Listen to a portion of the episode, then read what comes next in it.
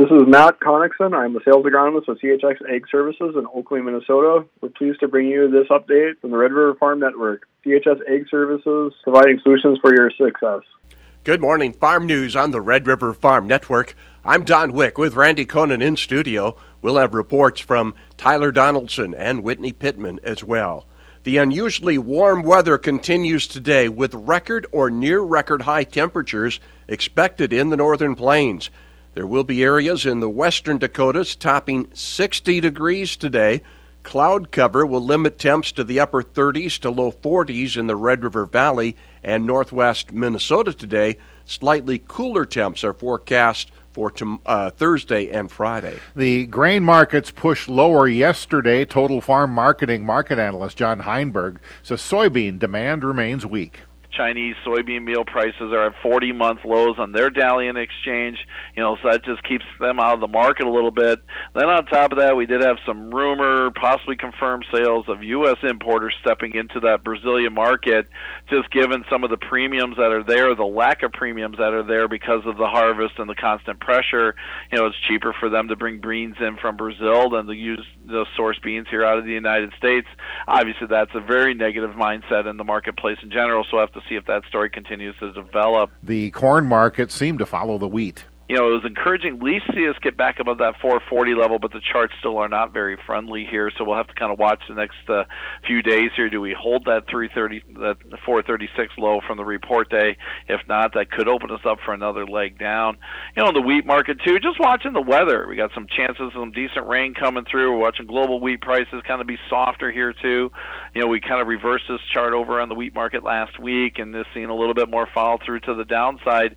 You know, again, we got to watch our prices versus the globe when it comes to getting that wheat moved. According to AgriCensus, three cargoes of Brazilian soybeans were sold to a U.S. soybean crusher on the East Coast. Those shipments are expected to be delivered in late February.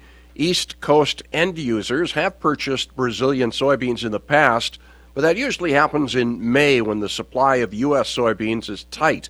It's unusual for that type of business to be happening this early in the year. The 2023 navigation season for the, the port of Duluth Superior finished the season up 4.5% year over year. Duluth Seaway Port Authority Executive Director Deb DeLuca said the Port of Duluth Superior posted tonnage increases in eight categories, including a 22.5% increase in grain. And I think an even more interesting way to look at it is if you there's only been three years where oats have moved through the port since 2003, and this is one of them.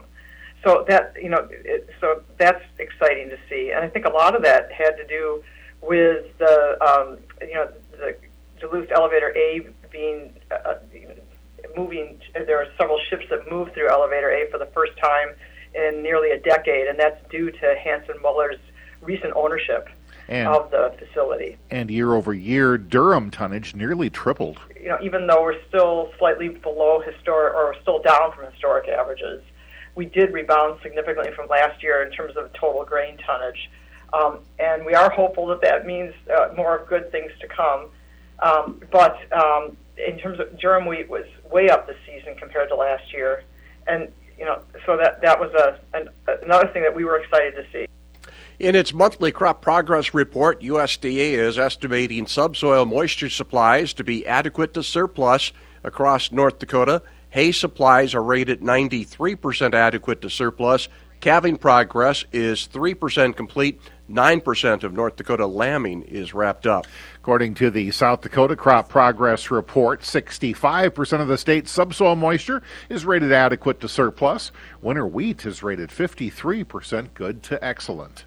Iowa State University Extension livestock economist Lee Schulz says while feed remains the biggest cost for livestock producers, other costs are playing a bigger role in profitability. There's a lot of other inputs that go into production, and unfortunately, those are part of those inflationary costs that we've continued to see rise over the last couple of years.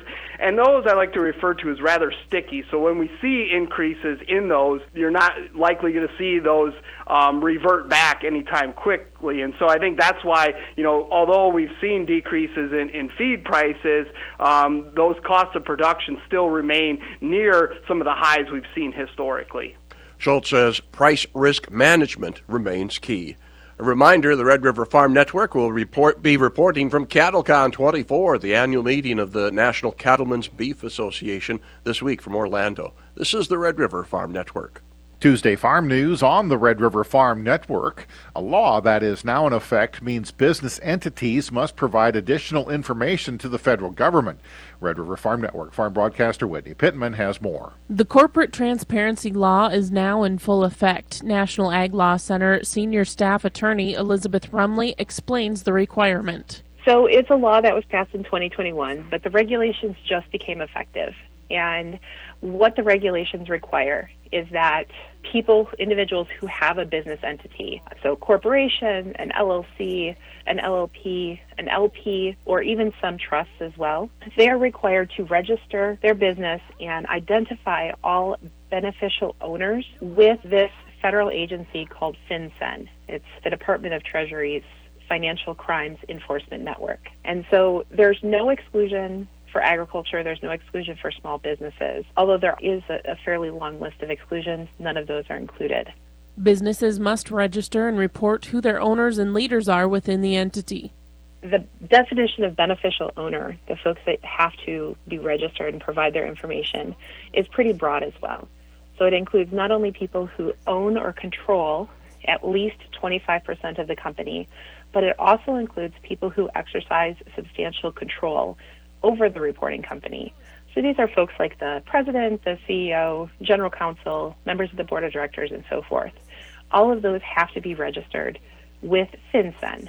Fines for noncompliance can add up quickly. They're looking at up to $500 for each day in violation, with a maximum of a $10,000 fine, and or up to two years imprisonment on a potential criminal charge as well. There's several different timelines for companies that were created before January 1st of 2024, they have until the end of the year, the end of 2024, to register. For companies that are created during this year, so for companies created during 2024, they have 90 days after they're created.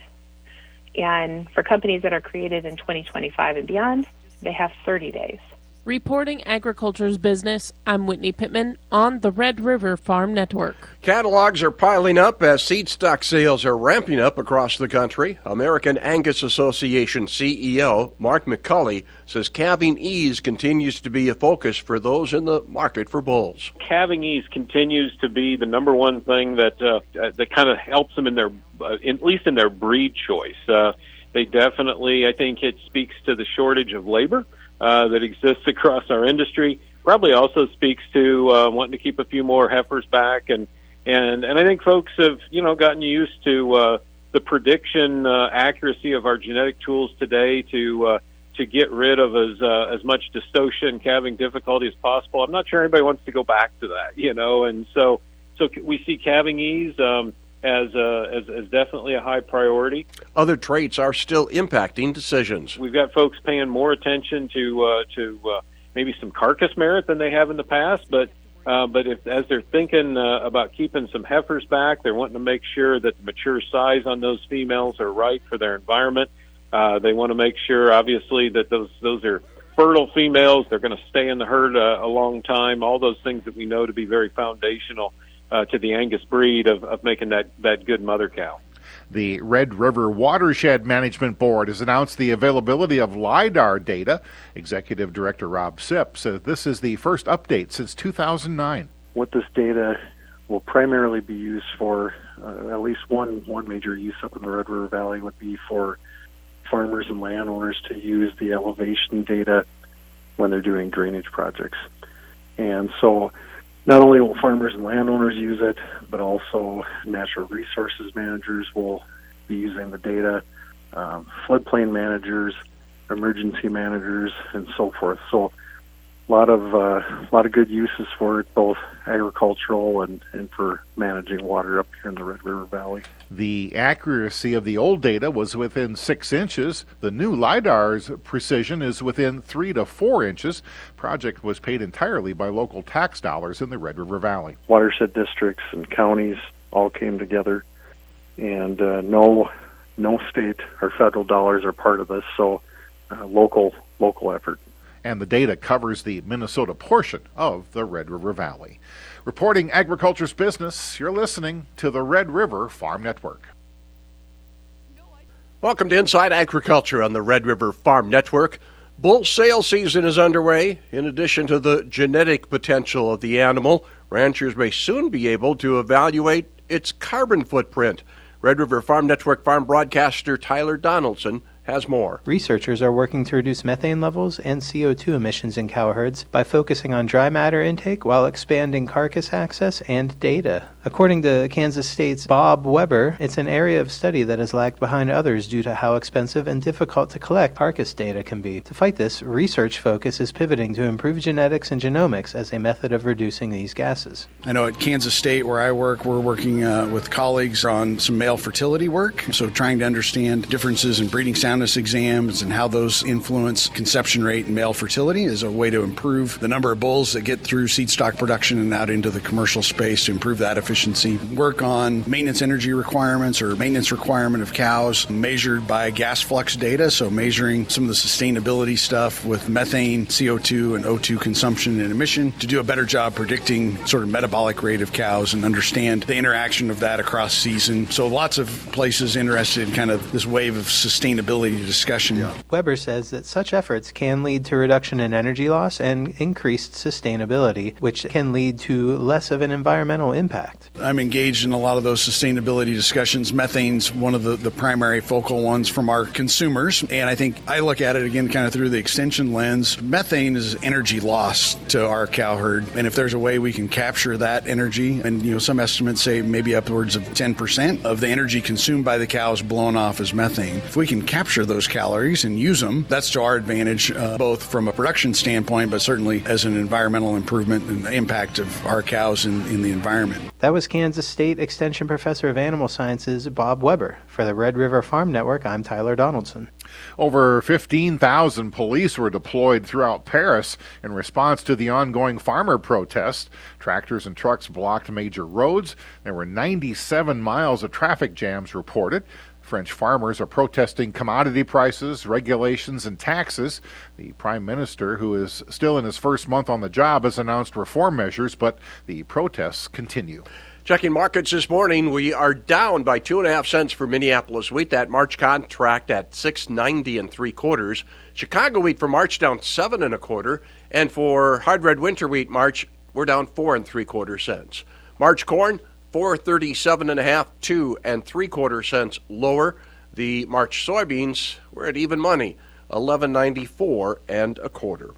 Checking in on the farm calendar, the North Dakota Livestock Alliance has its annual Livestock Summit going on today. That starts at 10 o'clock this morning and will be held at the Hilton Garden Inn in Fargo. A big lineup of speakers, uh, including a look at uh, uh, building North Dakota's pig future. Uh, we're taking a look at a, a, a focus in on innovation, breakout sessions going on throughout the day as well. Again, that's in Fargo. And Nitrogen College 2024 happening today and tomorrow. That's at the Shooting Star Casino in Mahnomen. Lots of things on the calendar. You can find it all at rrfn.com. Have a great day. You're listening to the Red River Farm Network.